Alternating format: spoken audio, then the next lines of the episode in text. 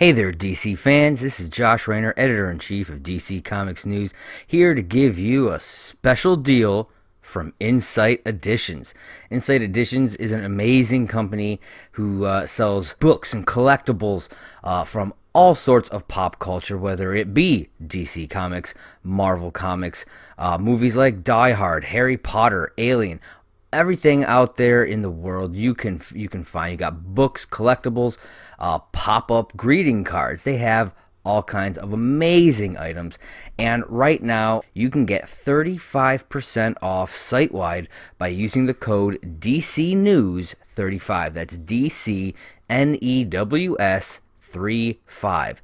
DC News 35. Use that code and receive 35% off site wide at insighteditions.com.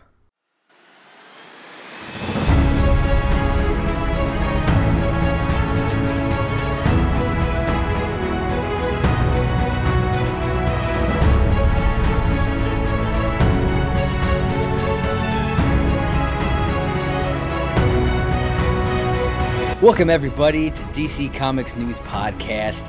This is a uh, a different voice than you may be used to. I am Josh Raynor, editor in chief of DC Comics News, and I am here uh, on a very rare occasion to uh, give you guys the news. But I am not alone. I am joined by a couple of fantastic writers here at DC Comics News. You know them, you love them. Brad and Seth, how you guys doing? I'm good. Good. After an intro like that, I feel sparkly, like all like you know disco glitter ball, like yeah, dun, dun, like a like a teenage vampire right. running out into the sun. it's lovely. It burns. all right. Uh, we are here with episode 119. That's right, 119 episodes deep, and uh, it, it's getting good we got some good stories here, so I think we should just uh, jump right into the movie news. So first off, Dwayne the Rock Johnson has officially been cast as the voice of Krypto the Superdog in the upcoming Super Pets film. Uh, so I'm going to start off with Seth. What are your thoughts on this? Brilliant. Like I don't I don't know if it's necessary to spell out the word or or do some sort of like Italian italicized version of it, however we can do that for audio. But uh, just how smart. Like one, you know, familiarity with the voice. Like for anyone who's enjoyed wrestling, they know him. For anyone who's enjoyed him in movies, they know him.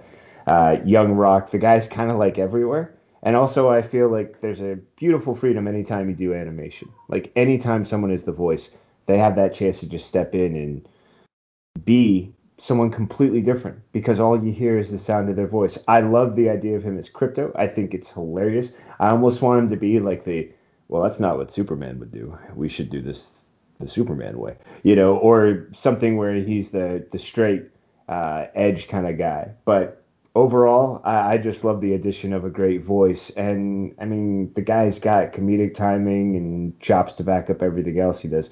Why not have like all star voice animating? Like why not? Brad, how about you?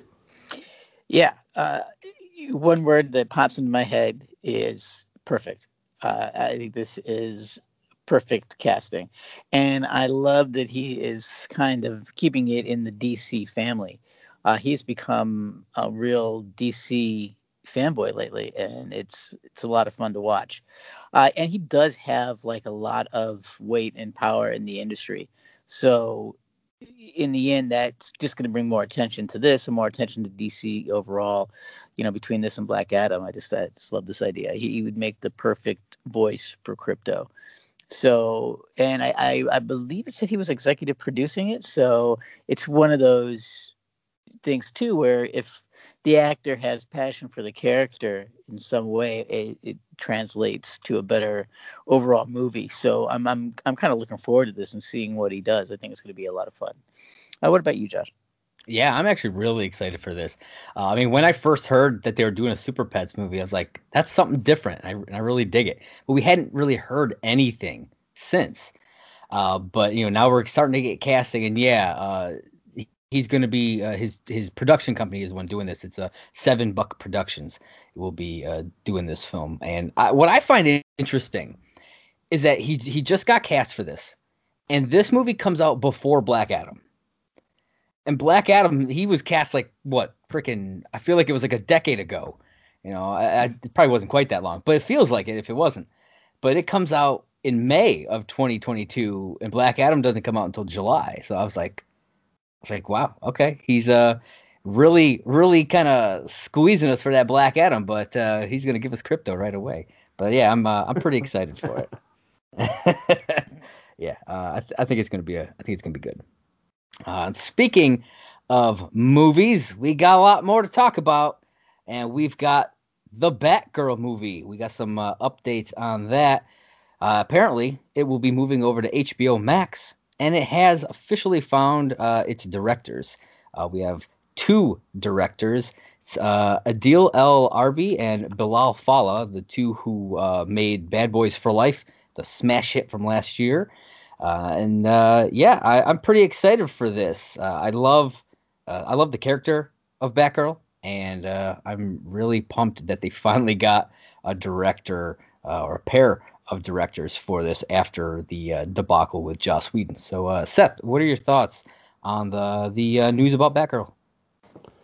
Great news. And is it just me, or has HBO Max become like the best lifeline for all the DC projects we yeah. were worried about maybe not happening, right? Like it almost seems like it's like the perfect transition where they go, we don't know what we're doing with certain things cinematically or series wise, but HBO Max gives us options. Take a look, guys. Take a look. Like it's a whole other that whole other way of looking at everything they thought they were planning, and it feels like the success of some great projects. I mean, some really. I mean, come on, look at the Snyder Cut. Like I, I really think that sort of cemented HBO Max as being like the place to go to for DC products. And I love that they can capitalize in both ways because I, I, I, love the idea of this appearing on HBO Max and maybe uh, in the theaters at the same time, giving us that option that we've been able to enjoy so much with other projects. And also, it's just about time for uh, Batgirl. And I'm intrigued by the fact that the writer, who this is where, you know, I don't watch as much movies, and you guys know this about me.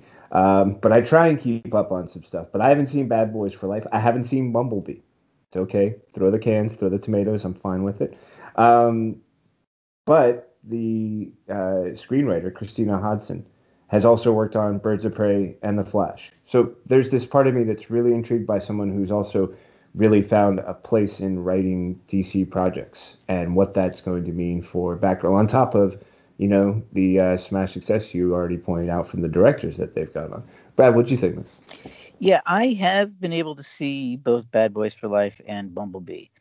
And one thing that those movies had in common was that they, for me at least, is that they were both better than I was expecting them to be when I went in.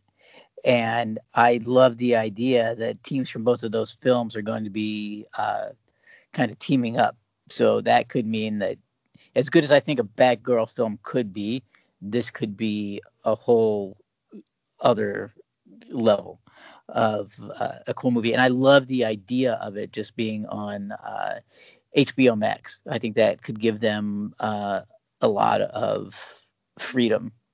And with effects the way they are today, they might not need a huge, huge budget like they would have in the past. So maybe they can utilize that in a way to make it really um, budgetary, in a budgetary way, very smart. So yeah, I'm very intrigued that that that team though of uh, Adil Arbi, Bilal Fallah, and Christina Hodson.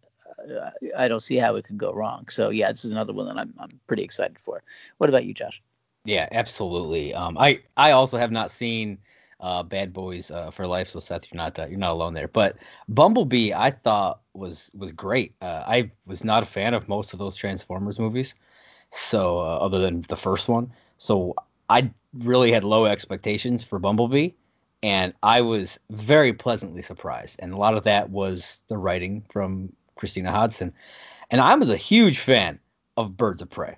Yeah, I mean, I don't think it should have been titled that, but I was a big fan of the movie itself. So yeah, I was too. Yeah, yeah. You know, so if if she's gonna bring that kind of talent to this and to the upcoming Flash movie too, you know, I'm all for it. Um, and, and what I'm kind of hoping is that she maybe brings in some of her Birds of Prey characters into this Batgirl movie. You know, even if it's smart. just like you know maybe uh, Batgirl runs into Black Canary or Huntress or something like that. You know, just you know out on the street. I, think that would be fantastic and a good way to kind of tie things in, and then maybe set up uh, a proper Birds of Prey movie. You know, that everybody had you know had wanted in the first place. So, uh, yeah, I'm I'm I'm down for it, and I just I'm happy that uh, they finally got you know some directors locked in for this. Uh, hopefully that that kind of stays because uh, you know it's Hollywood. Sometimes things just change. All right. So next up, uh, I'm sure you guys are going to be pretty excited about this one. Uh, we have the announcement of the next uh, animated film uh, coming out. I believe most likely this one will be coming out in 2022. it will be Injustice. So Seth, what are your thoughts on Injustice animated film? I think the movie is going to be brilliant. I have one issue with this article which said, well, you could draw from a lot of different sources. I was like, why would you draw from anything else but the comic story that went along with the game? I'm done. Because yeah. uh, as I was reading the article, I was like, okay, I appreciate you don't want to bet it all on one, count the chickens before they're hatched kind of a thing. But for anybody who's read that series, I mean, what what else would you use as source material? For for one, DC has demonstrated that uh, when it comes to their animated films, they're not afraid to get a little gory. This one could maybe take the cake as far as uh, goriest because it's it's pretty gruesome. Um, it's definitely going to be for older audiences if they hew that closely, and even if they don't, I mean, it's just such a you know intense concept that yeah, I think I think it's a brilliant maneuver. I mean, I think they've really entrenched the idea that they can put together some absolutely gorgeous animated works, and they have this rich history and recent history of comic titles to draw from. This is a great move. It's an interesting kind of dark move, but I I love the presentation of it, and I'm wondering if things like you know. Uh, the uh, recent Red Sun and, and others that show sort of a darker alternate possibility have had enough response that they know that they want to put this project out at this time. The timing's right, the audience is ready. Uh, I'm intrigued by those decisions and, and how it plays into the movie we'll eventually see. Brad, what do you think? Uh, a hill I will die on is that the Injustice comic is the best video game adaptation ever. Film, movie, whatever. That's the best one. Uh, so, two things I would hope with this is that they go with an R rating like they did with Killing Joke, and that they do use the Tom King source material because it was so so good. Um, it, it, and it's just amazing that such a great great uh, adaptation came from what is essentially uh, a, a, silly fighting game based on Mortal Kombat. Um, so Tom King was really able to get into that core of what made Injustice work in this uh, in his version. So please, please, DC, if you are listening, stick with that source material. It will not steer you wrong. Uh, what about you, Josh? Yeah, uh, I loved. Uh, I haven't read all the comics, but the ones that I've read, I've loved. I played the first game, and I and I I loved that. So I'm really excited to see uh, this movie. I, am always down when you get to Superman as a bad guy. You know, it's always it's always fun. You know, that may sound weird, but it's always fun. and so I think bringing this to the world of the animated films is perfect because they do they they go farther than they do in a lot of the live action movies. Uh, and they can do more with animation. So uh, I think this is the perfect way to go. Um, also, this wasn't announced with it, but I'm pretty sure uh, I would I would bet money that the short film for this one is going to be the Constantine short film because back in January they announced four short films that were upcoming. Kamandi, which uh, came out with um, uh, Justice Society World War II, uh, The Losers, which is coming out with Long Halloween Part 1, Blue Beetle, which is coming out with Long Halloween Part 2, and then Constantine. And since this is the fourth film in that they kind of run. I it's got to be the Constantine one, and that makes me even more excited because I love Constantine. So uh, getting a short film, I don't know what it's gonna be. I don't know what they're gonna do with it, but you give me all the Constantine uh, that I can get. Ooh, so. great detail, man. I love that to consider. Did yeah. not even have that on my radar, and now it's firmly there. Like, yeah.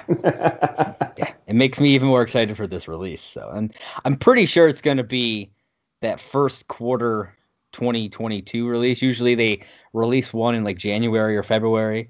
Um, and so I feel like it's going to be that one where Injustice goes because we still have um, both parts of Long Halloween to come this year, and mm. that'll be four movies this year. So usually that's where they that's their the cap that they do. So, and speaking of Long Halloween, our next story we're gonna roll right in. We got a trailer for Batman: The Long Halloween Part Two. Uh, Seth, what did you think about this trailer? I thought it was great. I mean, it, it was it did everything you want a trailer to do. You know, the the idea behind the uh, the first part is the the build up, the anticipation. You know, this new trailer is, is sort of showing you just how far things can go, the stakes involved. Um, I thought the art was gorgeous. I thought, you know, all of the sort of, I mean, it was really that really quick editing style that just gave you those gorgeous snapshots of a lot of different moments that fans of the story are going to recall and probably get excited about seeing played out. You know, that as you mentioned so well on that last story, they can get so much closer to the original material when it comes to animation. The budget limitations simply aren't there. It just requires that that artistic vision and they've really captured it. This is a, a great demonstration of all the things we can look forward to with something like the Injustice movie that we were just talking about. And uh, overall, like if you're not excited after watching this, it's okay, but we should probably have someone check your pulse. Just, just a thought. Brad, how about you? Yeah, yeah, I agree. Uh, I, I've purposely put off rereading um, Long Halloween because I want to see the animated version before I do a reread. So, uh, in a way, a lot of this felt fresh, but I, I, I do agree that the art is gorgeous and I still feel like it's got some surprises to hold. So I, I like that I'm going into this um, kind of needing a refresher because it's going to feel new to me. And I, I I'm loving what I'm seeing from these trailers. I love all the characters we're getting. I love how dark it feels, and uh, it, it seems like such an important story for the Batman mythos that they really took that seriously when putting this together. So, yeah, yeah, yeah. This is one of those moments where, again, I'm going to say I'm super excited for this. It's just a great time to be a DC fan. Uh, what about you, Josh? Yeah, I have to echo both you guys. The artwork in this is fantastic. Um, particularly the shots with Poison Ivy and she, where she's like kind of like shooting the vines around. I don't know what it is about it, but the the artwork in those scenes just kind of like it, it, was something that stuck out to me, and I really really loved it, and I just I, I can't wait uh, to see it. Um, we don't actually know when it's gonna come out, though. I was on Wikipedia. I know it's you know Wikipedia probably not the best place to go, but I was on there looking up the short films, and the Blue Beetle short film is on here. Sl- says it's slated for August 10th. I don't know who put this in there. I don't know where they got this information from, but the Blue Beetle short is on part two. So if this date is correct, then Hot Long Halloween Part Two should be coming in in early August. So we'll see if it actually uh, is accurate. But uh, I'm pr- I'm really excited. I love that they're doing these two parters more. Um, you know, they started with uh, the Dark Knight Returns. Um, then they did uh, the Superman, the Death of Superman, Return of Superman, and then they did. Uh, I think they did another one. Now I'm blanking on what it is. But uh, I really like the the two parters because they can really kind of branch out more and extend the story. And uh, yeah, I'm excited for it. So. But that's not the only trailer we got from this week. We also saw uh, the new, the full trailer for Sweet Tooth, the upcoming uh, Netflix film. Seth, I know you've been reading uh, the Sweet Tooth: The Return comic. Uh, how did you feel about the trailer for this?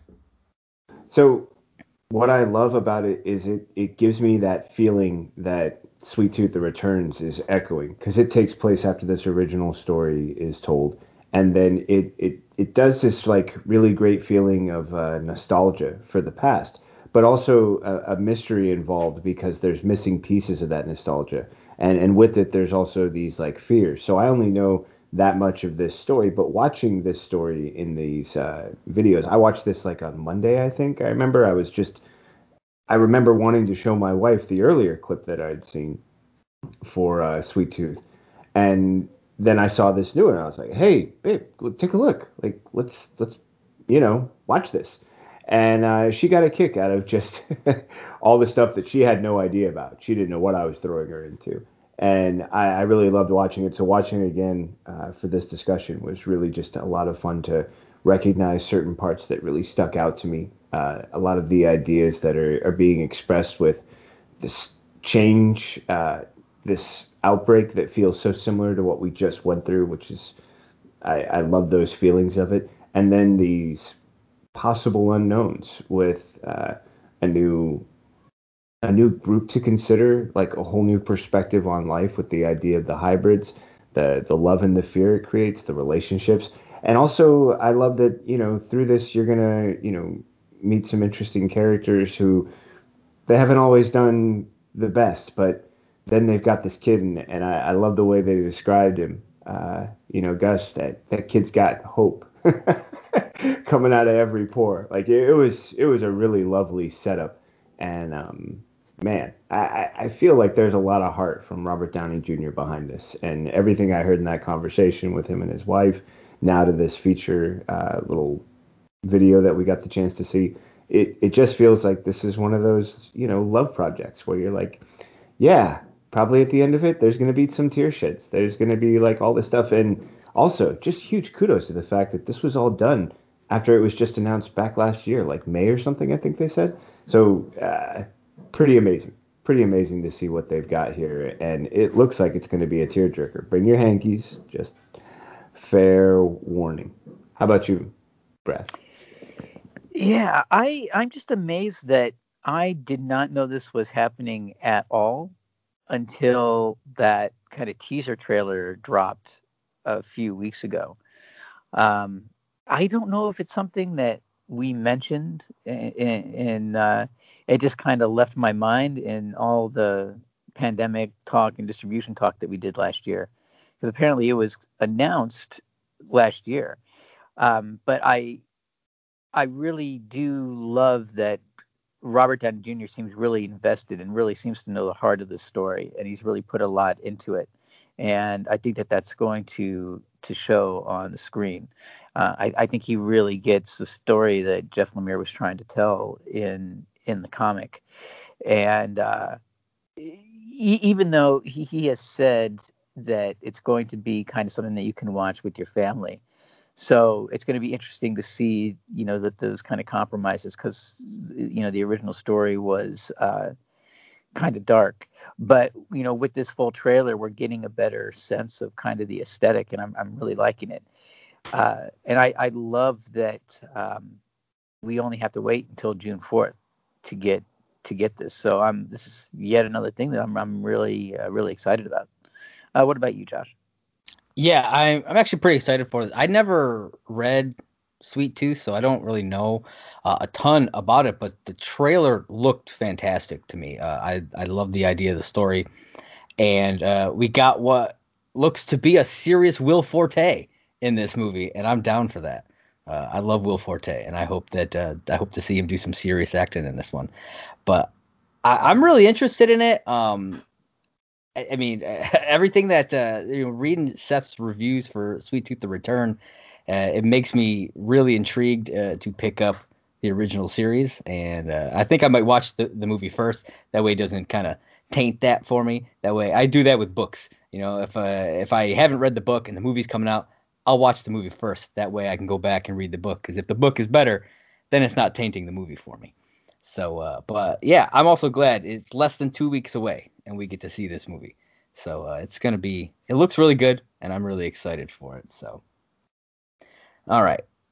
Next up, we got some news in the world of Matt Reeves, the Batman. They, uh, some promo images have been released, particularly one for the Riddler that I'd like to talk a little bit about. Uh, and this image is drawing some comparisons to the likes of the Zodiac Killer, Doctor Doom, and even the Gimp from Pulp Fiction. So, Seth, what did you think about this uh, first promo image of the Riddler? It's terrifying. Um, it, it's it's just that sort of haunting feeling to it. And yes, if if you remember the Gimp, if you remember that first moment when Pulp Fiction just sort of brought this character on, and you went, oh oh oh oh God, oh oh sweet oh sweet powers that be, oh please like please tell me that there's what's happening now you know what I mean? Like he was just so ominous, and that that that sort of feeling that a presence provides. Now add that with this mysterious persona that that tells riddles, and in this picture appears to have the uh, the mouth flap, like interestingly enough, sealed up in some way, but with some small punch holes in it, and yet also the the rest of the face is obscured in the mask, but there's glasses still so these interesting aesthetic choices that I, I got a kick out of. The article that uh, went along with this, it, it, does make some great comparisons to some figures from history. Yes, the Zodiac Killer, I can definitely see it. The the Doom thing, it, it's a little tough because it's really clear to see that this is a material that's a little more breathable than say the the metal that Doom is known for. Um, but just in the way that it feels. Um, oh constructed in a way that's much more about the um, purpose behind it than it is about any sort of like comfort or appearance to the eye that would be pleasing. It feels very jagged. And um, I think in that way, it starts off being jarring just by that feeling of like, oh my goodness, did you just put that together? No, but you didn't do it like with craft. And, and, and if you did, this was intentional. And my God, your own mask is a riddle. What is this? Brad, What do you think? Yeah, you know, you can talk about the Gimp and you can talk about Doctor Doom. That's fine. But to me, the one that's fascinating is the Zodiac Killer.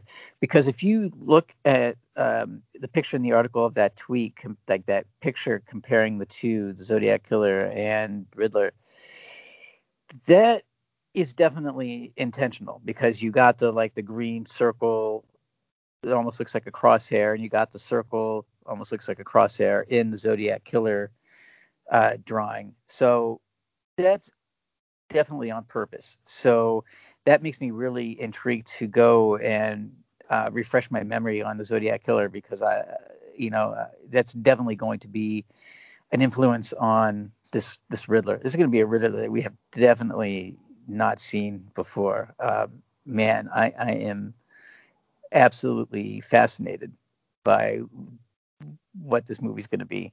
And um, it's also intriguing too that the Zodiac killer was never caught. So that's something to consider when we're talking about this Riddler and how smart he is. So, oh yeah, oh this brings up so many questions and possibilities. Uh, what about you, Josh? Yeah, absolutely. Uh, I agree with, with all the things that you guys are over here talking about. Uh, and also in that picture, uh, that the drawing of the Zodiac, it looks like the, there's glasses on the Zodiac killer. You know, so like it's, it even has that level of similarity to it with this promo picture. Um, I don't know if they just whoever drew it drew it that way, but it literally looks like he's wearing glasses in in that in that drawing. Um, and I love the like the crosshair symbol with the question mark in it. I, yeah, it's definitely uh, a huge inspiration coming from the Zodiac Killer, and I think that this is really. I mean, I know they talked a little bit about it, but this to me proves that Matt Reeves is really taking this in a horror thriller kind of kind of kind of take, you know, for this upcoming movie, and I love that. You know, I, I think that's that's fantastic. Uh, it, it seems whether it's re- true or not, it seems that they're going to be kind of framing the Riddler as a serial killer, and I am totally down for that. I think it's going to be fantastic. I can't wait to see this movie uh, when it finally does come out. Uh, okay, so we have one final story in the world of movie news. Uh, Aquaman 2 will start its filming this July, according to uh, Jason Momoa. Uh, he was uh, being interviewed and said uh, he he was quoted saying, "So it's exciting for me, and I'm excited to go over there. I leave in July, and we start filming. So filming in July, it's not too far away. Movie doesn't come out until December of 2022, so they got plenty of time to film. Uh, so Seth, what are your thoughts on uh, this July filming date?" Uh, so first thought, I didn't tell you that my neighbors are having some kind of fun backyard party, and every once in a while there's been some drumming, and I'm wearing headphones, so I don't know when that drumming's coming on. So if you hear drumming in the background, I yeah, I it'll be don't. some nice And- ambiance. yeah, yeah, there's a cool little feel to it. Plus, it feels like someone knows and someone's learning, or they're just jamming because it's really interesting the patterns and rhythms. So just working along with that, feel like it might be, you know, a mildly applicable uh, island type approach as I enter into the discussion about Aquaman 2. Um, I think it's great that he's so excited. I love the fact that he he's like, yeah, I wrote stuff. I wrote stuff and I pitched stuff. I worked with the writer, um, my writing partner. We sat down, we hammered these ideas out. We came to them. They brought in stuff, and that investment is great because it, it reminds me of the thing we're always talking about with guys like Dwayne Johnson, where it's like he signed on how long ago and he's been invested in it up until this point. I almost feel like you know there's a big challenge when you're, you're putting that much into it. People expect more out of it, and then I also feel like that's a great standard to set. The idea of this is how much I care because of how much I'm investing personally, even into the pre-production parts. So uh, happy to hear that they're getting this started. Love the fact that they're feeling like between this and stuff that was said by Dolph Lundgren and others, and also recently Amber Heard like taking advantage of the fact that she has all that great content from the first time. She's been resharing that that feeling that yeah, this is getting started. And as you mentioned, just from that article, Josh, you know, I'm heading out in July. Like, know, well, when somebody states it in that way, you just got to kind of smile and go, all right, I'm pretty sure it's happening, barring any unexpected, you know, unforeseen. It's a great feeling to know that more and more projects that we know had to kind of hit the pause button are now surging ahead. And boy, I wonder what the next announcement is going to be. What do you think, Brad? Yeah, I, I love how the you know everybody seems to be on the same page and really excited that uh, you know Jason Momoa and his writing partner were able to actually get some ideas in, and you know it wasn't something that kind of flew in the face of what um, you know James was trying to do. So yeah, I, I just love that there's there appears to be some synergy, unless Jason Momoa is just trying to put that public face forward, but he doesn't seem like the type that would do that. So I, I just I, I love kind of the energy surrounding this already. So yeah, it's going to be fun to watch this come together, and I, I'm sure we're going to have so much to talk about as production on this winds up on you know on future episodes. So yeah, bring it on. Uh, what about you, Josh? Yeah, I'm I'm pumped for this. I I loved the first Aquaman movie, and uh, I ever since it was announced that it was going to happen, I felt like we weren't getting a lot of news about it. You know, uh, so it kind of made me wonder if it was gonna actually happen because a lot of things were kind of up in the air with with Warner Brothers and everything. Um, and then you know with the trench getting uh, canceled and everything, it really had me kind of nervous about what was actually going to happen with this movie. So it's nice to hear that they are actually getting ready to start filming. It's going to start in July, and we're going to get this movie, uh, hopefully, actually, it, you know, in December uh, of 2022, if not a little earlier. That would be nice. All right, folks. Well, that's it for movie news. Uh, and before we get into TV and streaming, uh, we're going to take a little break to let you know about all the other shows right here on DC Comics News. Stay tuned. Hey there, DC fans. This is Josh Raynor, editor in chief of DC Comics News, here to give you a special deal from Insight Editions. Insight Editions is an amazing company who uh, sells books and collectibles uh, from all sorts of pop culture, whether it be DC Comics, Marvel Comics, uh, movies like Die Hard, Harry Potter, Alien, everything out there in the world you can you can find. You got books, collectibles, uh, pop-up greeting cards. They have all kinds of amazing items. And right now, you can get 35% off site wide by using the code DCNews35. That's D C N E W S 35. DC News 35. Use that code and receive 35% off site wide at insighteditions.com. This is Seth Singleton from DC Comics News, here to tell you about the Spinner Rack. Each and every week, DC Comics publishes so many great books, it can be hard to decide where to invest your time and money. And that's where the Spinner Rack comes in. The Spinner Rack is my honest attempt to rate, review, score the top five books from DC Comics each and every week. How can you listen? It's easy. All you have to do is go to your favorite platform, subscribe to DC Comics News Podcasts, and wait for the new episode to load up. Join me each and every week as I sift through the best from DC Comics and pick my top five books. Can't wait to share them with you and to hear your scores when you share them with us, right here on the DC Comics News Podcast.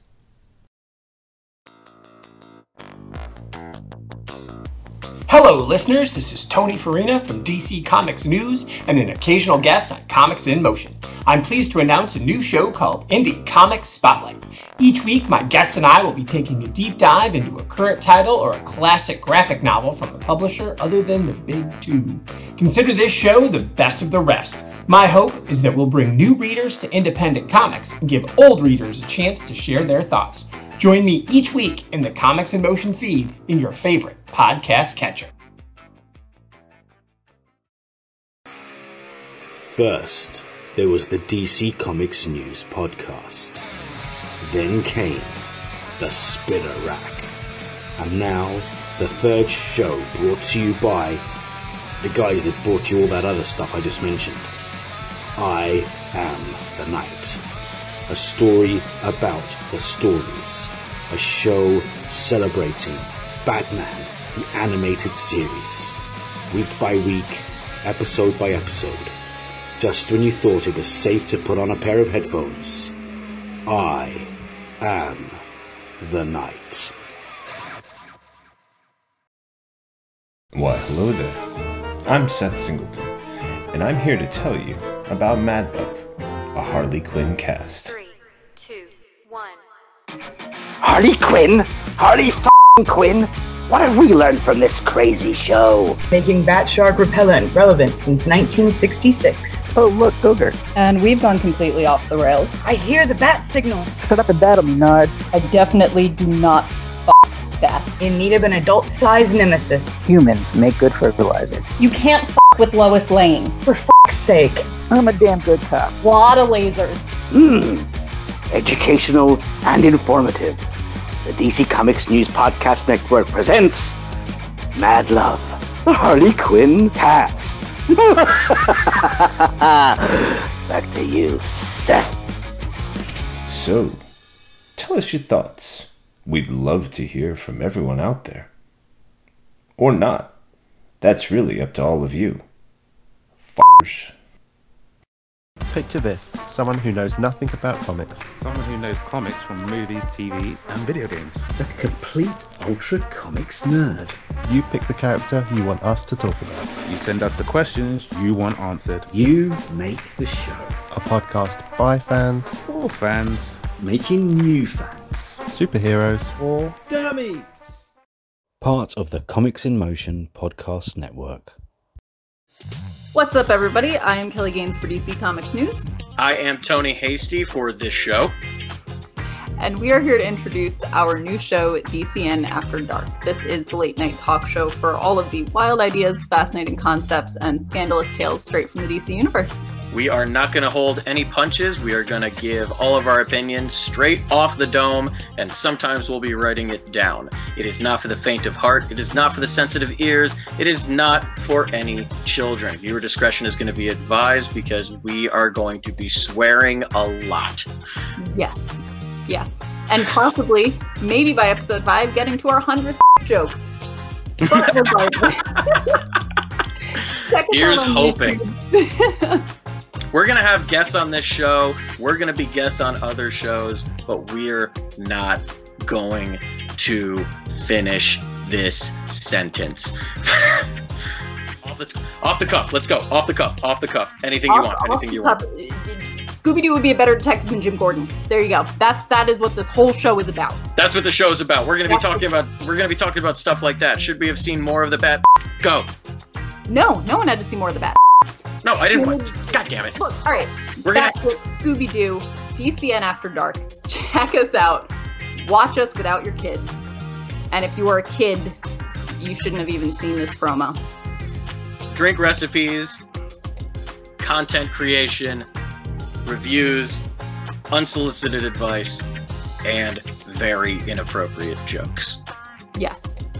And a Santa, uh, an un- unseasonable Santa hat. Except it's season, whatever. Check us out. Not getting rid of the Santa hat. Available exclusively on YouTube.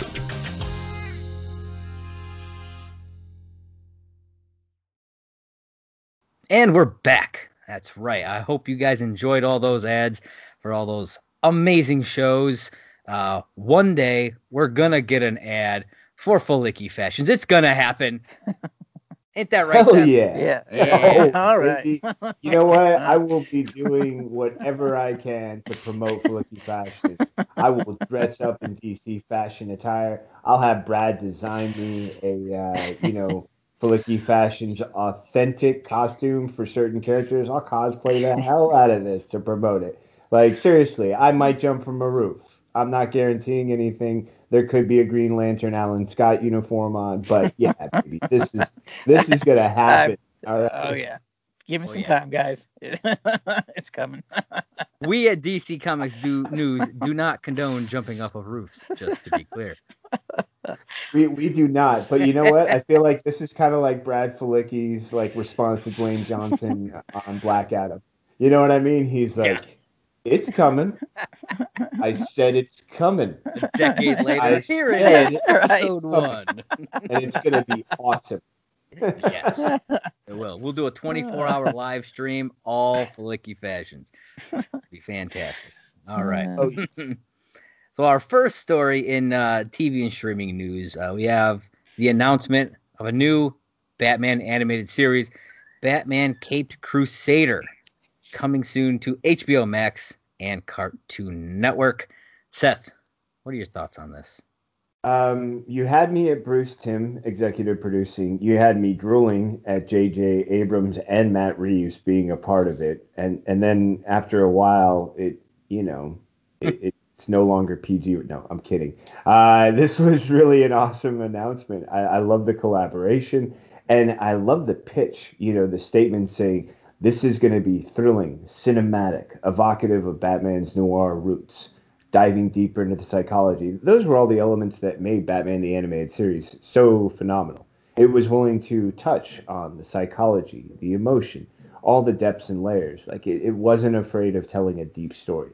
I, I mean, imagine all of the experience that's been gained by Bruce Timm during that time and what he's going to use in collaboration with great masters like Abrams and Reeves, and, and then putting that that wonderful noir touch onto a new series like this. And it, I mean, the, the enthusiasm coming out of the statements is huge. And I also love the fact that, you know, they're working with everybody. Like Cartoon Network's involved in this, man. That's a that's a good partnership. Brad, what do you think?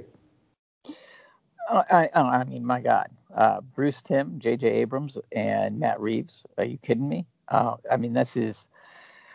I, I, it's almost impossible for this to be bad. I mean, I, I can't wait. And the look of you know that little teaser poster is really cool too. It looks kind of like Art Deco, uh, and kind of inspired by the costume of the original, you know, 1938 Batman. Uh, it just looks really, uh, really cool, and this also, in a way, gets me even more intrigued for the Matt Reeves movie because a lot of times when they announce these animated series that come out you know, right after um, movies do. The those series are very kind of influenced by the aesthetic of those films, even if they're not necessarily in the same universe per se, but they're universe adjacent. Like I, the, the Batman animated series was definitely influenced in a big way by Tim Burton's aesthetic for the 1989 Batman movie. So, you know, it, it just again, I just want, you know, I, the story that we're going to get in Matt Reeves Batman is going to be uh, uh, very cool, and it seems very, um, you know, really, really influenced by the original idea of of the Batman, and I think that we're going to get the same thing with this animated series, and I think that, I mean, it has all the makings for an instant classic if it's done well. So man, I I I can't wait, and I I just can't wait also to hear what um, Steve J Ray has to say about it. So yeah, oh man, this is gonna be this is gonna be a good one. Uh, what about you, Josh? Yeah, I I'm pumped for this. Uh, Batman the animated series is you know my favorite animated show. So uh, when I heard that you know a new Batman uh, series from from Bruce Timm was coming, I was I was stoked about that. And the the poster that they put out for it very much reminiscent of Batman the animated series. Uh, the the style, the art style, the uh, lettering style that they used for it. So uh, I, I I don't know if it's gonna tie in in any way, but uh, no matter what, I'm here for it. I think uh, it, it looks like it's going to be fantastic. And speaking of animated shows, we have another animated series coming to HBO Max, and that is My Adventures with Superman. Uh, this one definitely a different vibe, different uh, style than the Batman one that we just talked about. So, uh, Seth, what are your uh, thoughts on the first look here at this My Adventures with Superman animated series? I I think it's a really smart idea to go back to those things that really make the relationship between Clark, Lois, and Jimmy uh, so amazing. I mean, it's great when you're reading comics and they can reference all of these moments, but it's also great for new generations coming on to get a sense of what it is that all three of them had before eventually secrets and everything else were revealed and and everything they had had up until that point was made stronger. And the early days is a great place to tell this story and, and sort of show. You know, it's it's one of those great reminders when you see like a you hear about a, a couple that's been together for a really long time, and then you see like a, a telling of the first days when they met. Th- this opportunity to not only show their early romance between Clark and Lois, but also what it means to be friends with Jimmy, who can be adorable and many other things as well. and I, I, think it's going to make him as as lovable as he's been to fans of, of the comics. But I also think it's just a great opportunity to capitalize on the fact that the recent uh, Lois and Superman show has been hands down one of the most gorgeous things I've been lucky enough to see recently. I mean, we're going to talk more about you know that show in a bit, but this feeling of recognition that you can tell great new takes on Superman and and bring a lot of the heart and warmth behind this like godlike figure. Um, it, it's it's so rich, and this is just another example of going, hey, let us show you something. You might have seen it done other ways, but but here's another way of looking at it, and we think it's going to remind you of all the things you love, and show you new reasons why you can fall in love again. I mean, you ever been in love? it's a great feeling to fall back in or to reignite, and um, I'm I'm happy to say my love affair with Superman and Lois and Jimmy is strong and growing stronger. How about you, Brad? I, I think one of the things that makes some of these DC characters so iconic and so much a part of our culture is their supporting cast. Uh, and goes with Batman and it goes with Superman with characters like Jimmy Olsen. And I think this is a cool idea, kind of viewing um, Metropolis through the eyes of Jimmy as he gets mentored by Lois and Clark starts to build his identity. I think it's a a cool place to put Jimmy into the overall story and in the time frame of Clark and Lois's relationship and the development of the you know the Superman persona. So this could this is another one that kind of has potential to uh, to be a lot of fun and maybe at certain points it could um, it could deal with some kind of important issues. You know, you could have you know in a very special episode kind of deal um, with these stories. So yeah, this could be this could be another um, kind of cool uh, animated series. Uh, what about you, Josh? Yeah, I'm actually really excited for this, and it and it it makes me feel like I'm living back in the 90s again because like we got a Batman animated series coming, a Superman animated series coming. Makes me uh, real nostalgic for those days, you know, sitting at home on Saturday morning watching watching some of my favorite shows. So I'm really excited for it. I actually uh, I actually really like the animation style. I, I you know I know some people not the biggest fan of it, but I really I really like it. And uh, as long as the stories are good, that's what that's what really matters. You know, I can overlook art a lot of the times if the story is exceptional. And so we'll see how it all turns out. But uh, no matter what, I'm I'll be checking it out, and uh, I'm excited to to see where they go with all of this. Um, uh, so uh, we have something uh, interesting right now, uh, something that doesn't typically happen on this show. We, you know, we're recording, and a news story comes through that we didn't have on the docket. Uh, and I thought it was something that uh, we should definitely talk about. It's going to take us back into the world of movies for for uh, a few minutes, but The Rock has uh, dropped a teaser picture for his look as Black Adam, uh, and I wanted to get your guys' quick thoughts on uh, this. It's a it's a black and white kind of silhouette type shot of him in the in the like tattered robe, you know, as Black Adam. So Seth, what did you think about this teaser picture?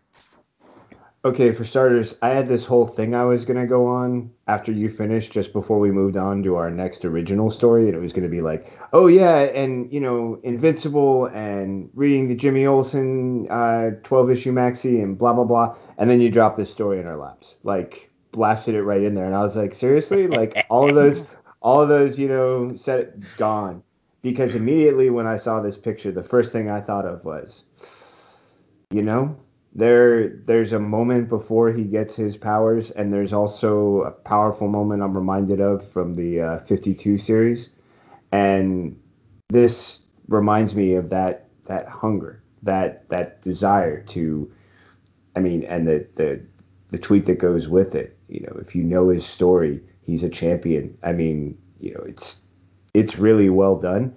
And there's there's something amazing about capturing that haggard, um, struggling, always fighting uh, figure with this black and white. It's it's amazing. Um, as I'm checking it out, I'm able to zoom in on the details, and there's also something intriguing about the uh, the footwear.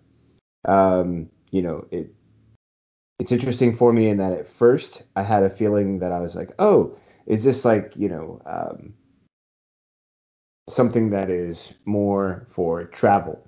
And when I zoomed in and took a look at the boots, they feel uh, very much like they're designed for battle. So there, there's a lot of interesting stuff going on just from the, the shadowy silhouette, the you know the the play of, of light and shadow on this image, but then zooming in on it and going, and there's something else going on with the feet and what could be sandals, what could be more uh, there, there's a lot to uh, want to put into this picture, and that's the kind of fun about the the shadows and the light. Great, great breaking news, man. Brad, what do you think? Yeah, this it's kind of um, sinister. It, it um, yeah, it's it's almost creepy. Uh, and it also kind of there's something about it that first my first impression was like a boxer with like his hood up before he goes into the ring, like he's getting ready to fight. That's kind of what popped into my head when I saw this uh, the first time. Uh, you know, um,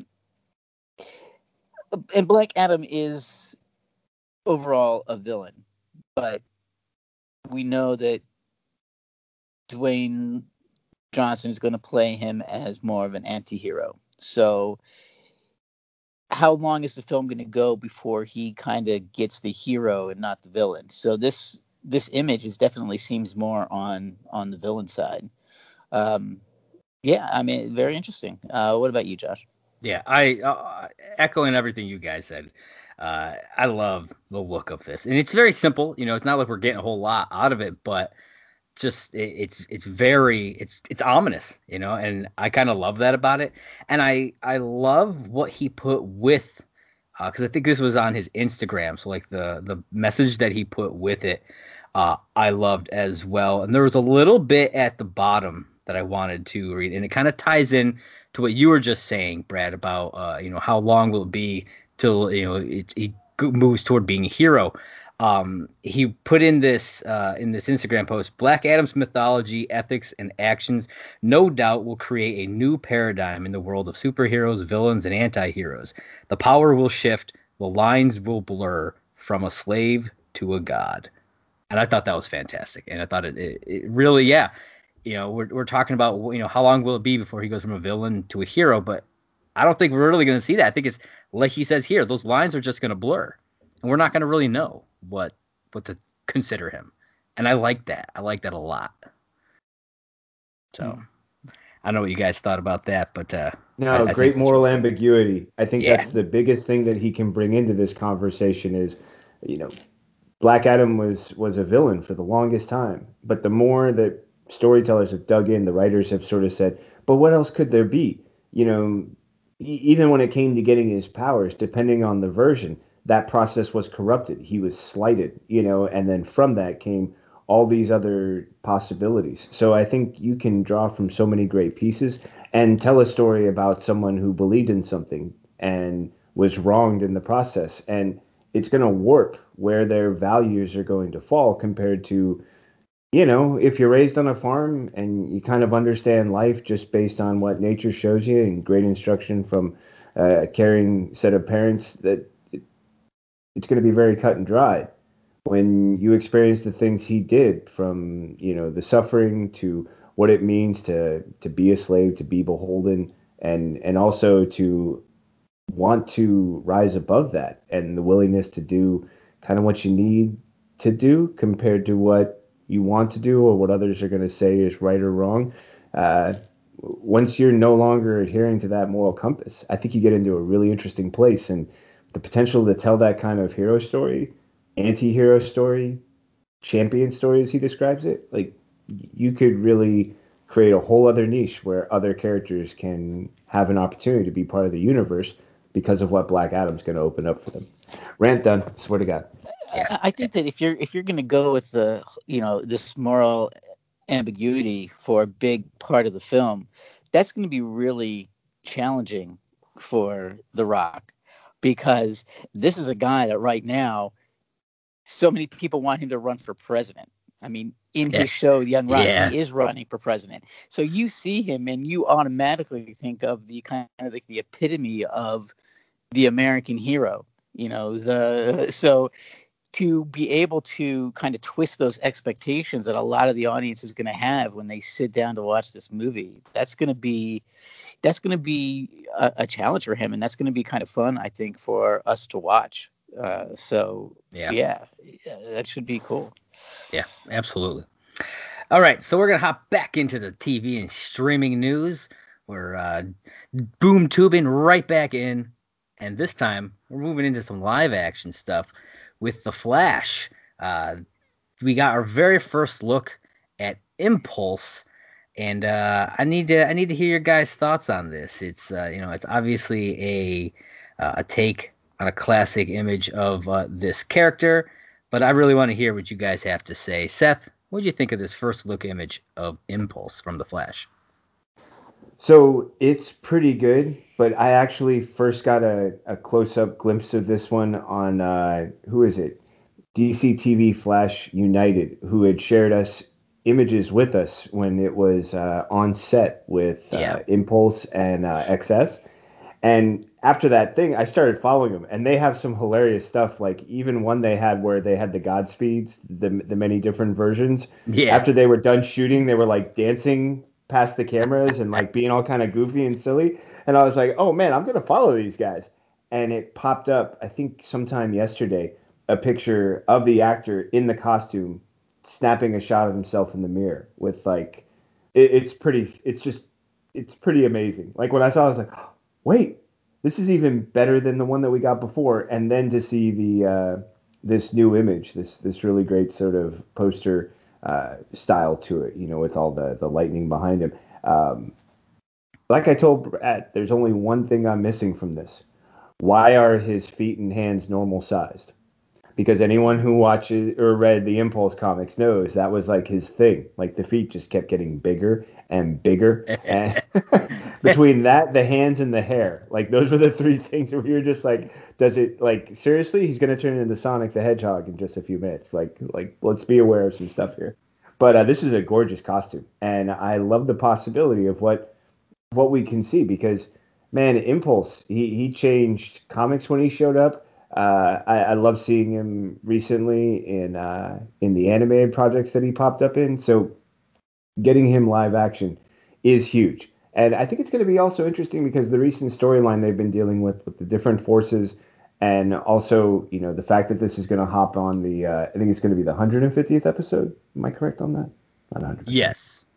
Okay. So I, I love that they're going to take advantage of that and and have some fun with also this this idea of family, you know, and how different family can look based on you know who it involves and how it's created and the, the, this is really rich, but just more than anything, impulse in costume, and it's a good looking costume. I love this picture. Brad, what'd you think?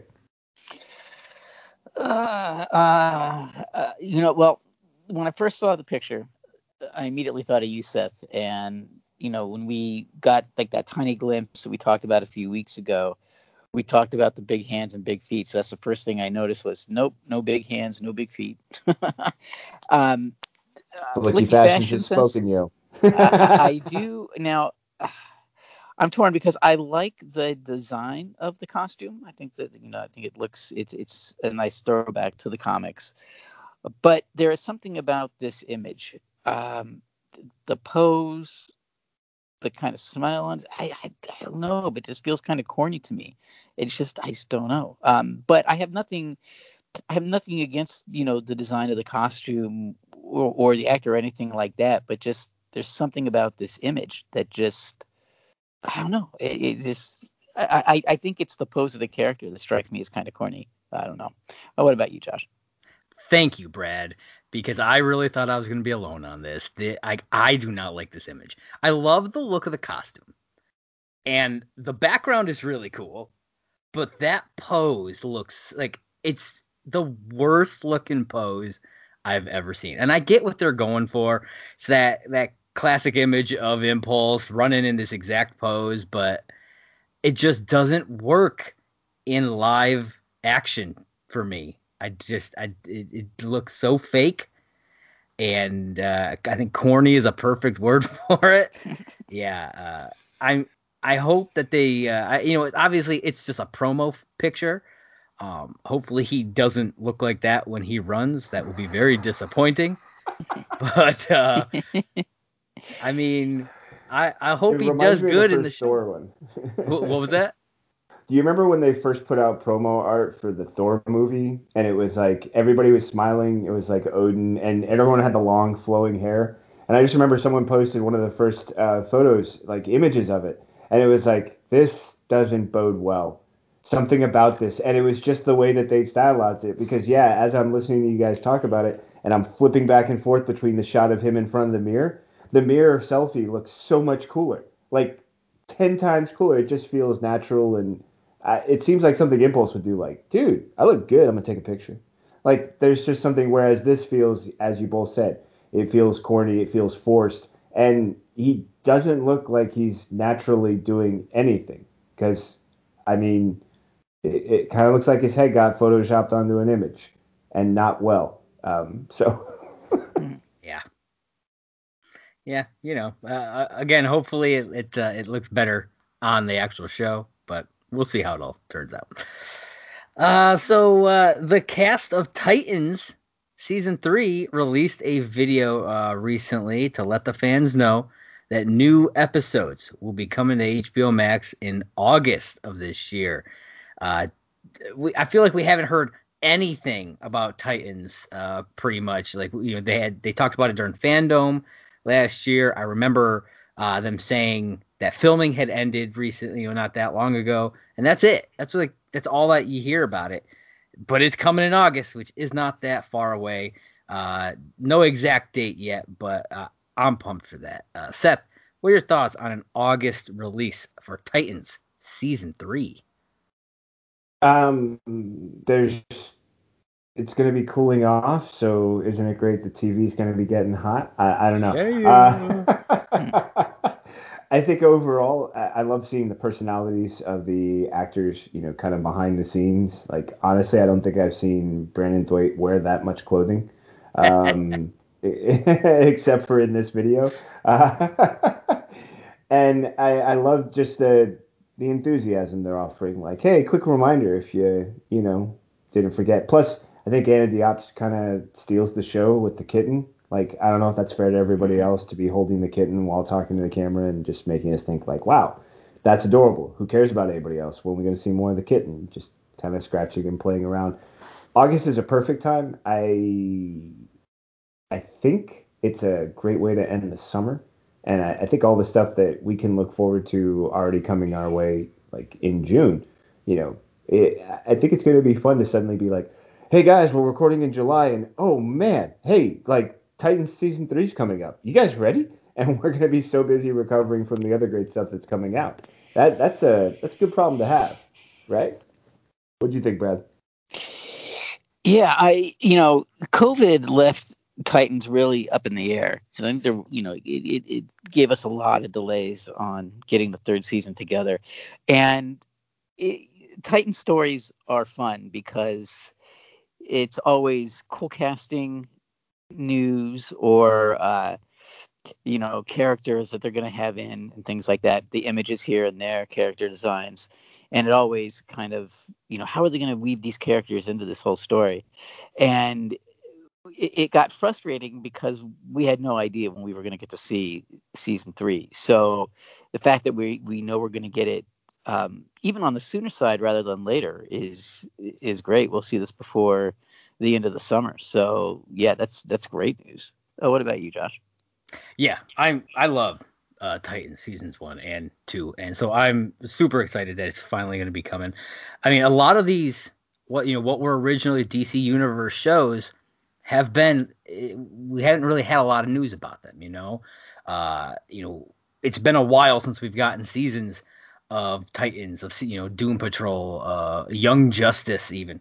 Um, so to know that they're finally going to start coming back out uh, on HBO Max is super exciting because you get Titans. Next will probably be uh, Doom Patrol, Young Justice down the line, uh, Harley Quinn season three. So uh, I'm excited for all of it, and I like I like that little video. I thought it was really cool, just showing off the the cast is huge, man. There's so many characters in this, uh, you know, new characters, old characters, and I I can't wait to see uh, where they go uh, with this story. So uh, I'm I'm pretty pumped for it. All right, our next uh, story. Uh, so okay, so this one I want to preface. It isn't a confirmed story. It is just a report. So it, you know this may not happen, but it's something that I wanted to talk about uh, and get your guys' thoughts on. Uh, it's being reported that Jeremy Irvine is in talks to uh, join the Green Lantern series as Alan Scott. Uh, so Seth, what are your thoughts on uh, one on Jeremy Irvine uh, as an Alan Scott, and Alan Scott in general being in this Green Lantern series? So I mentally applied the uh, mask to his face in this picture that goes with the article, and I think it's a fit. I don't know anything else about the guy except for you know what I was able to read in the article about his uh, film history. I didn't see Warhorse. Um, because it's a horse in a war situation, my wife would never allow us to see that. Um, she was so like so angry when Jeff Bridges redid the uh, uh, oh the old John Wayne one, and they shoot the horse, and she was just like, I can't. That True Grit. Like she was, yeah, she was so angry. I mean, so unbelievably angry. So I have to be very cautious. Like even with Snyder Cut, when you know uh, what's his name shows up and just starts smashing around the horses in Themyscira, yeah. she was like, "Come, are you kidding me?" There was some swearing involved with that too. But uh, so I haven't seen the other stuff. I didn't see Mamma Mia, Professor Madman, and I remember hearing about Treadstone, but I didn't. Is it still an ongoing series? Was it on that long? I didn't. I missed it. So for me, yeah, that's I kind remember of a, hearing about it too. I don't know if it is I think it was- continuing or not, but Yeah, I think Did it was it just a happen? miniseries. oh, It happened. Ah, yeah. okay. I think it was like six Okay. episodes. All right. So with all of that in mind, I, I think one of the fun things is that he's, to me, uh, a new face and a new, fresh approach that I haven't seen in anything else. So I'd be curious to see just based on what I thought was a mask working, uh, seeing him play Alan Scott. I think the one thing that, that kind of caught my attention about the story is that the talks are apparently only for one year, whereas the story we were talking about recently about Finn Wittrock becoming Guy Gardner was supposed to be for a longer period of time. And it, it makes me wonder what that might mean for the idea that's suggested in the article about him only being on for the first season, but also if that could potentially mean that um, that would open up casting to have someone else play Alan Scott if we end up getting a uh, a version of the JSA that includes him, as we've had hinted at the Black Adam movie sort of opening us up to. So I was just kind of wondering what you guys thought uh, about that part, or if it just means that they could also do some interesting casting choices for the Green Lantern series if it continues and they, they tell another Alan Scott story. So um, that was probably the, the biggest thing that caught my attention, other than the fact that, yeah, this is one of those stories we're talking about something that hasn't actually happened. Could happen, is in talks to happen, but hasn't really been finalized. So uh, a lot of variables when you're talking about it, uncertainty. What did you think, Brad? Yeah, that's that's kind of what jumped out at me too. Is is why was it only for one year? Is it is it something story driven or is it something more inside baseball with contracts and obligations and things like that? Um, because we talked a lot on this show, both all the possibilities that could happen in this Green Lantern series and how much we all like uh, Adam Scott. So I would hope that we could get to see him for more than one season. So yes, that, that, that's interesting. That you know maybe he could be recast in some way. Um, so you know, as far as the character goes, I hope that who's ever doing this contract this, or writing the story is at least willing to reconsider what they do with the character. I hope it, you know, I, I hope we do get to see a lot of of Adam Scott in the series. Uh, what about you, Josh? Uh, I love the the idea of adding Alan Scott to this series. Um, I'll be honest, I kind of wanted somebody a little older for this, uh, mainly because I kind of want his kids to, to be around. You know, uh, in some way or, or shape or form in this, you know, Jade and Obsidian would be something I would love to see pop in here, mainly because I want to see Kyle Rayner. You know, so him and Jade kind of linked there at points. So uh, I don't know. I mean, I'm sure he'll he'll probably do fine. He does have the look of a young Alan Scott. Um, but again, again, I was I was hoping for somebody just a little bit older. But I just I realized I called him Adam Scott for that whole story. I must have Oh, did you? Adam. Yes. Sorry, guys. That was a total slip. Alan Scott. Oh, I mean, I do love Adam Scott. He's pretty cool too. Yeah, but you know, Josh, I think that's a great. That's a great. Um, that's a great point with bringing up that we could be dealing with his children, and maybe that's why he's in only one season because maybe a lot of the future of the series will focus on them. So yeah, it's a very that gets me very excited about possibilities too. Yeah, because wasn't there rumors that uh, Kyle would be part of this? Yeah. I feel like I remember that. Yeah. And so That's right. If Kyle's around, I feel like Jade should be around as well, at least age wise. And that's why I'm like, he seems kind of young to me. But I mean, who knows? It's you know, it's comic book world. They could do anything they want, really. You know, something weird okay, could so happen. Now you just totally messed with my brain, Josh, because here's the one thing I didn't even think of. What if you cast him you tell a story that's foundational, one or two parts, about Alan Scott back then. Then you flash forward to a new actor playing an older version of him when you bring the kids in. There you go. Boom. Yep. Perfect. and explains the one year thing. Gotcha. Yeah. See, now I'm deeply intrigued because you could have him pop up a couple of times, his own story, other stories, and then later bring in an older actor and tell the story of Jade, the story of Obsidian. Um, ooh, like I didn't even consider that possibility, but now that I'm looking at why would you go with the younger one if and for that and and now boy that just synced up man nice thank you for making my brain have fun You are welcome. Green Lantern is my jam, so uh, I had a lot to say there. But uh, uh, I'm glad that I was able to uh, stoke the fires in your brain cavity. All right, so for our last story in the TV and streaming, uh, we got Tom Cavanagh. You know, recently we talked about him leaving The Flash, but he's not leaving the Arrowverse completely, as he will be directing the season finale of Superman and Lois. Uh, Seth, I want to get your thoughts on this. Okay, so this is one of those stories that sort of blows me away because as I'm reading through it, I, I discover things I didn't even know. So for starters, you know, yeah, as you mentioned, we've we've been preparing for the fact I have certainly that that we're no longer going to have Tom Cavanagh because every Wells was awesome. I mean, just most recently, I was watching the one with Infinite Wells, and I was like, "Aw, he's he's just like every version of him was so masterfully captured." So I I I didn't even either I knew and I forgot, or I never knew, or it just you know kind of like a stone skipped across the surface of my brain that he had directed the hundredth episode of The Flash. Um, I Yeah.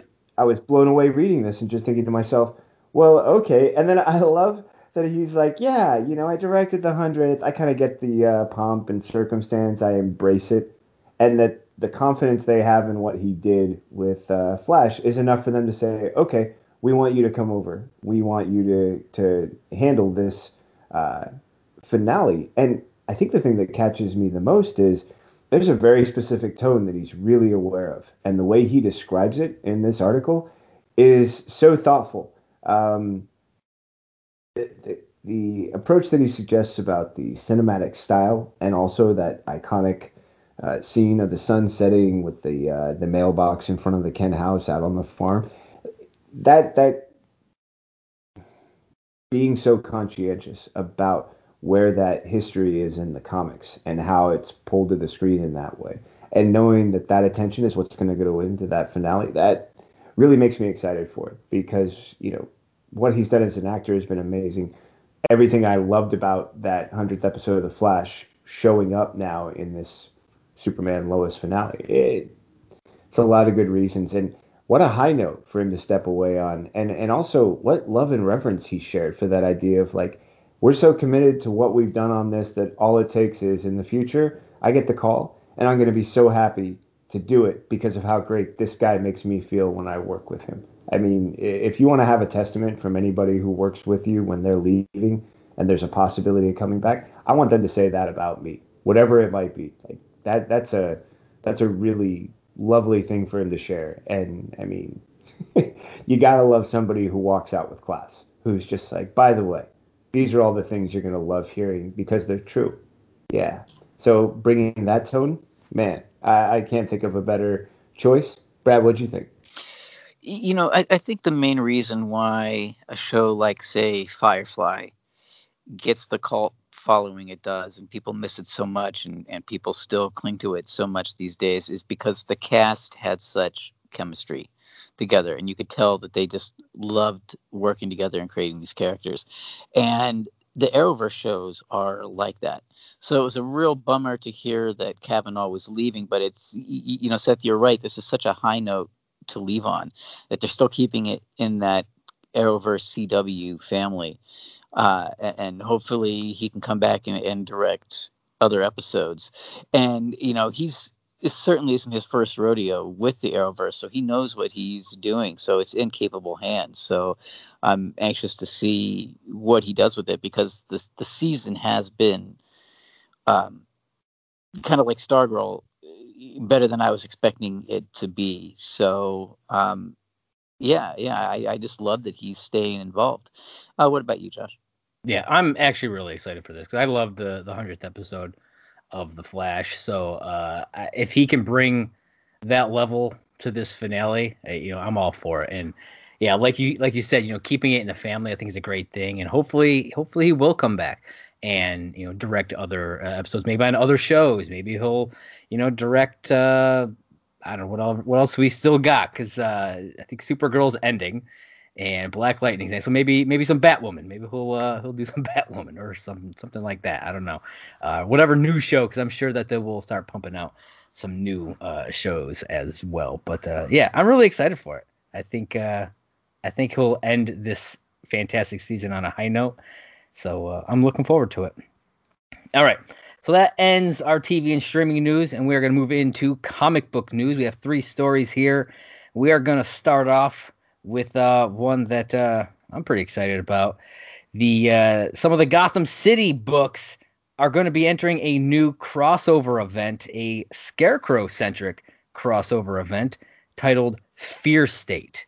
Seth, what are your thoughts on uh, on this new crossover that's coming? It's it's really great to have read the Future State, you know, which is that flash forward series that that gave you this like how did we get here feeling with all of these characters.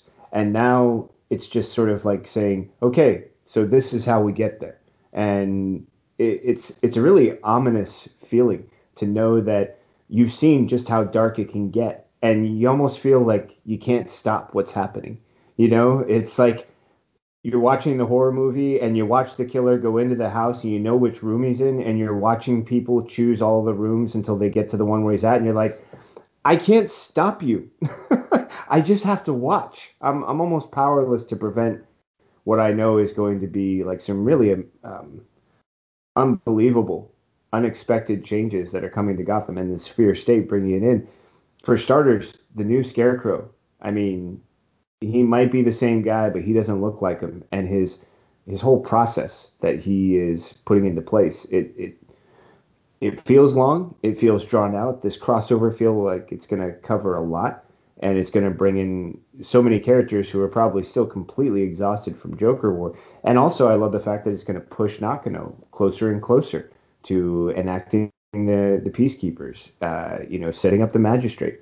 This this whole thing that seemed like there's no way this could happen.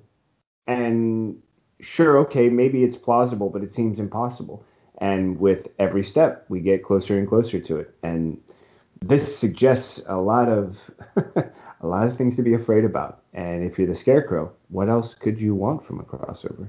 Brad, what do you think? Yeah, if you're reading the Batman books now, you can definitely see the writing on the wall because there's been a lot of scarecrow stuff going on. So uh, I think that uh, a scarecrow centered crossover was not a big surprise, but what I love is the idea that it is going to tie into what we saw in Future State. Uh, I love that idea that we're, you know, it's all kind of coming together. So, yeah, this is, um, it, it, this is going to be a lot of fun, and it's going to be uh, definitely the best version of Scarecrow that we've seen in a while. Certainly the best look of the character since the Arkham games. So yeah, I, I I'm down for this ride. You know, take my ticket, strap me in for this roller coaster. I'm down. Uh, what about you, Josh? I actually love the uh, the look of this the scarecrow uh, that they have in this image here. It's fantastic. He's uh, you know, he's got like the the green tubes, kind of reminiscent of Bane. Um, you know, he's got this kind of giant looking gas mask and the orange eyes. It's just it's creepy and awesome, and I and I love the look of it. And I love that this this crossover is going to introduce a couple new series as well. You know, we're getting uh, a book called I Am Batman, which is going to follow up the events of uh, of the next Batman Second Son, as well as a book uh, titled Batman Fear State Alpha, which uh, is supposed to take the, the threads that were started in Future State and Infinite Frontier and uh, bring them into the forefront to uh, to lead into what uh, the next year of Batman stories will look like. So uh, I'm I'm pretty excited for all of that. Uh, and says that Fear State will kick off with I Am Batman number zero on August 10th. Uh, and hits the main Batman title in issue 112 this September. So don't have to wait too much longer for it. So I'm uh, I'm looking forward to it. It's always nice when you get.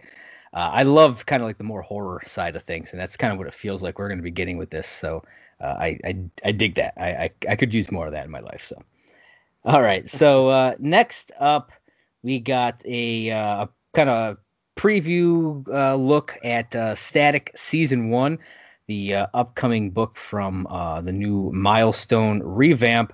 Uh, Seth, what did you think of the uh, first look here at Static?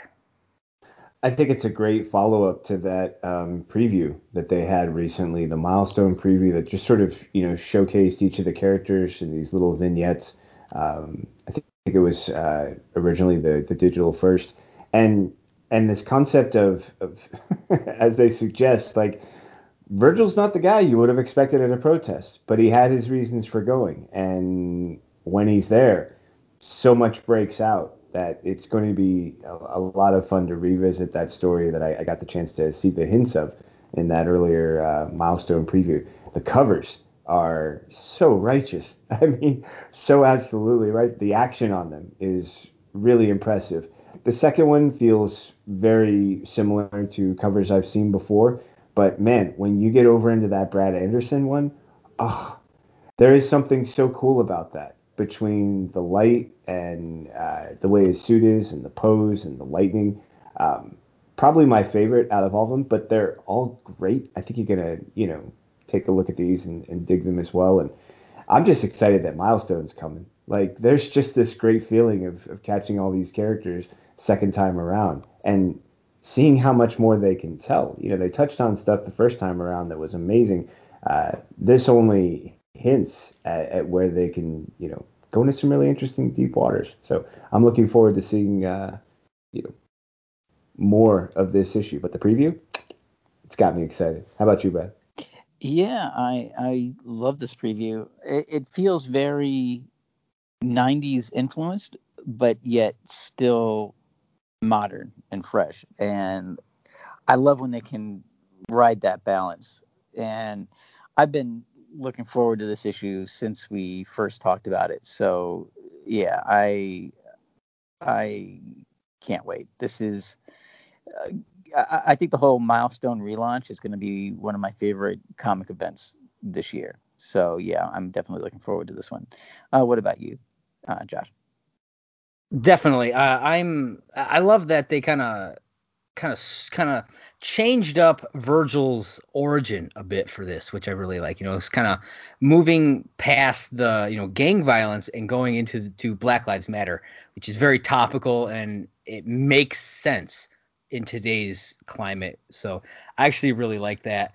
Um, and Seth, you were talking about uh, that Brad Anderson cover. Uh, the, the I, I assume is the one, the the Coipel Anderson one the one where he's kind of like mid-air with the with the electric fists, because uh, oh, yeah. that that one is spectacular.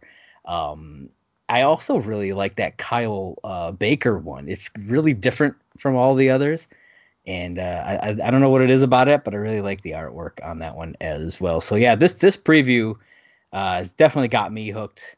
Um, I'll be checking it out. Uh, I didn't read a whole lot of the milestone stuff back in the day but uh, I will definitely be, you know, checking out this stuff, and uh, it'll probably make me go back and read some of the old stuff. So hopefully that is what will happen, uh, you know, with with other people as well.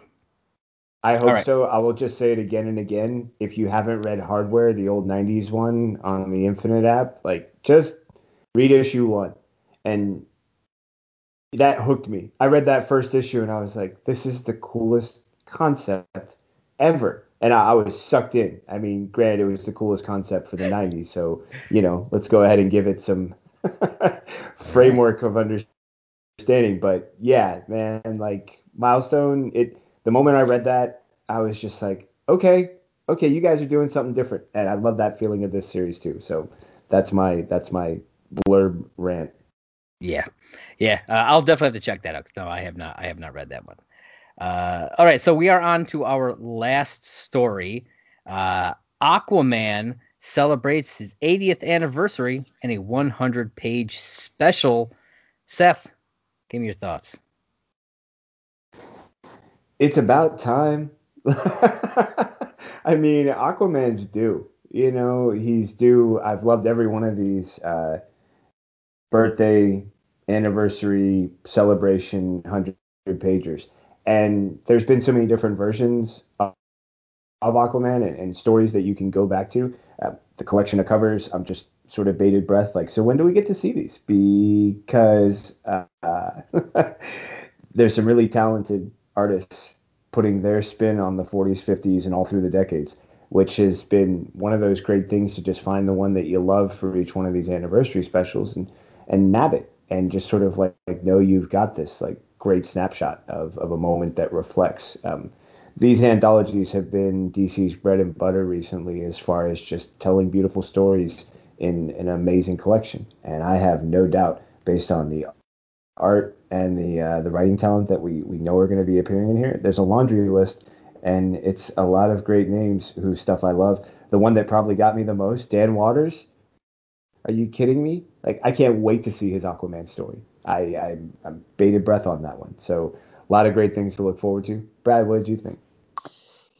Yeah, I I love DC anthology issues and all these other anniversary issues that we've gotten have been amazing. So uh, I definitely think we're in for more of the same when it comes to Aquaman. And like you said, it, it's so much fun to see this character finally get his due. Even though his kind of la- last ongoing series was canceled, hopefully, you know, we'll see we'll see another one, especially since you know the movie will be coming out in the next year. But um, I think in the meantime, I think that yeah, this lineup is good. I think um, you know, and, and I like that we we're getting different time frames of the character, uh, like we have in other anthologies. So it's going to be fun to see in the pages of this anthology itself the character evolve. So yeah, this is another one that I'm excited for. Uh, what about you, Josh? Yeah, I've loved these uh, 80 page anthologies that they that they've been doing. Like uh, that Green Lantern one, I I adored that one. Um, and so giving Aquaman the opportunity to kind of shine in his own, I think is great.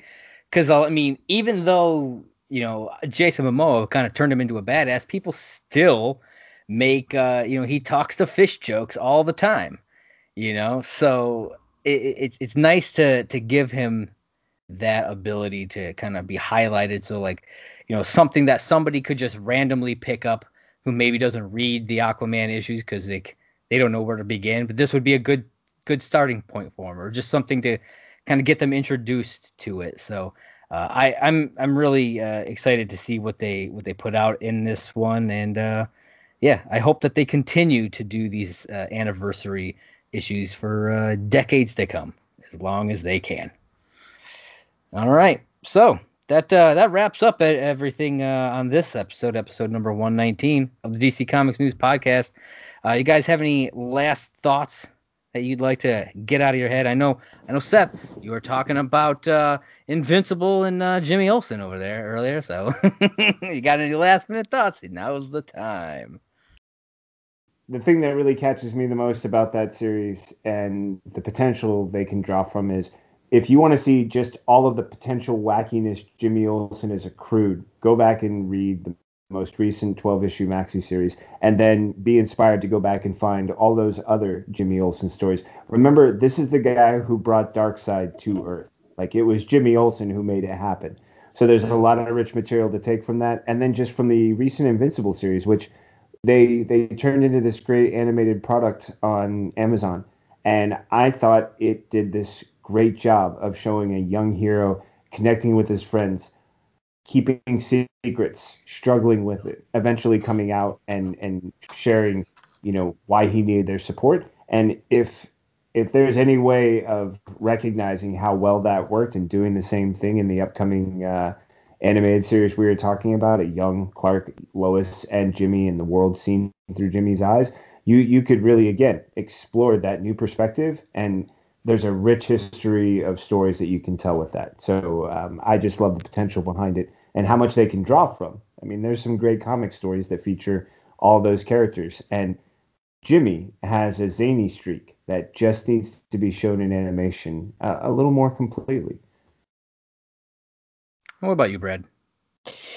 Uh, yeah, the yeah the Invincible series is great, um, but as far as um, the overall this episode, I'm just glad that Aquaman's been uh, redeemed from all the nonsense that happened in Entourage.